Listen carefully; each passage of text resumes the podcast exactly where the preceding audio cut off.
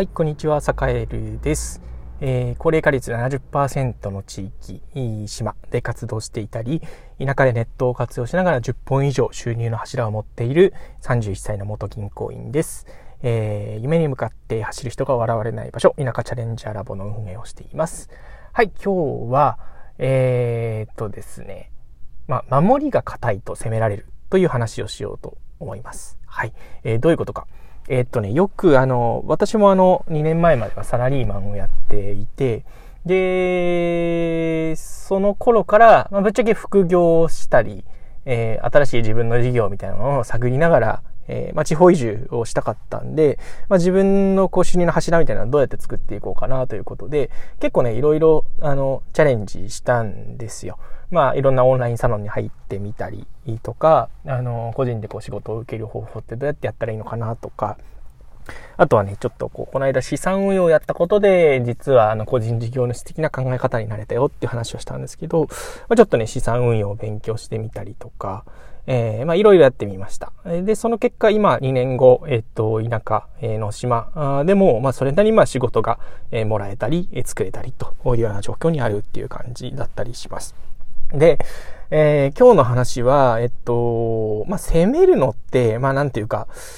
もう後がないみたいな状態になってもちろん攻められる人っていうのもいるのかもしれないんですけど、まあ、坂井の場合はね、結構ね、守りを結構固めたからこそ攻められたっていうのがあるんですよね。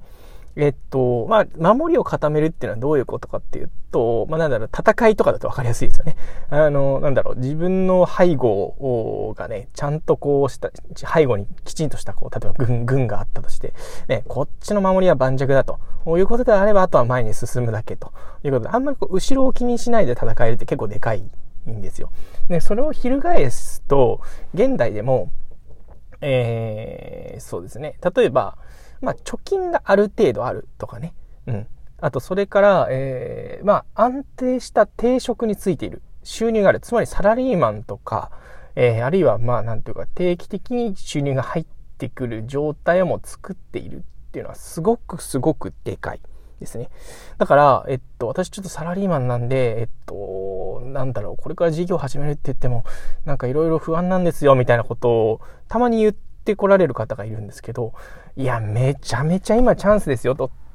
ということをお伝えしたいなと思います。えー、サラリーマンだったり安定収入があるっていうことは、すなわちある程度失敗しても死なないってことじゃないですか。あとはまあ貯金があるっていうのも、えっと、まあある程度失敗しても死なないってことですよね。で、僕も、えっと、例えばね、その守りを固める上で、えー、やったのがやっぱり地方移住だっ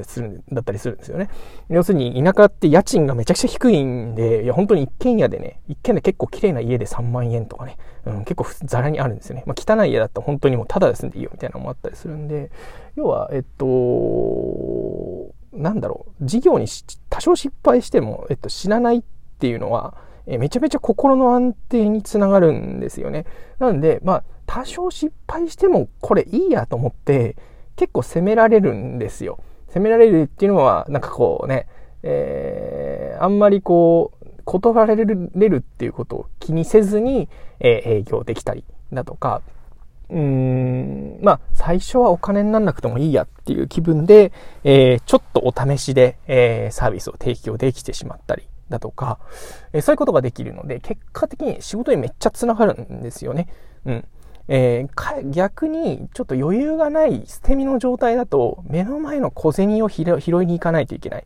で、小銭を拾いに行かないといけないとなるとどうなるかというと、まあ、側近性があることって結構自分の、えー、時間であったりとか自分の信用であったりっていうのを引き換えに出さなきゃいけないようなことが結構あったりするので、やっぱりね、あの、対人関係ってやっぱりすごく長い目線で見てやり取りをすることで、あの、本当にこう、ゆくゆく自分に本当のメリットが訪れるっていうことを今、えー、2年間ぐらいですね、あの、個人事業主やってすごく感じています。えー、なんで、あんまりこう、短い目線で人とやり取りするよりも、長い目線で人とやり取りした方が絶対に自分得なんですよね。っていうことを踏まえると、えー、やっぱり最初は、最初こうなんかね、例えば脱サラして事業を起こすぞみたいな人っていうのは、えー、守りが硬い状態、つまり、えっと、まだ働いている、会社勤めをしていたり、えー、なんだろうな、安定収入がある状態で、ちょっとした事業を営んでみる。みたいなことっていうのがおすすめだったりします。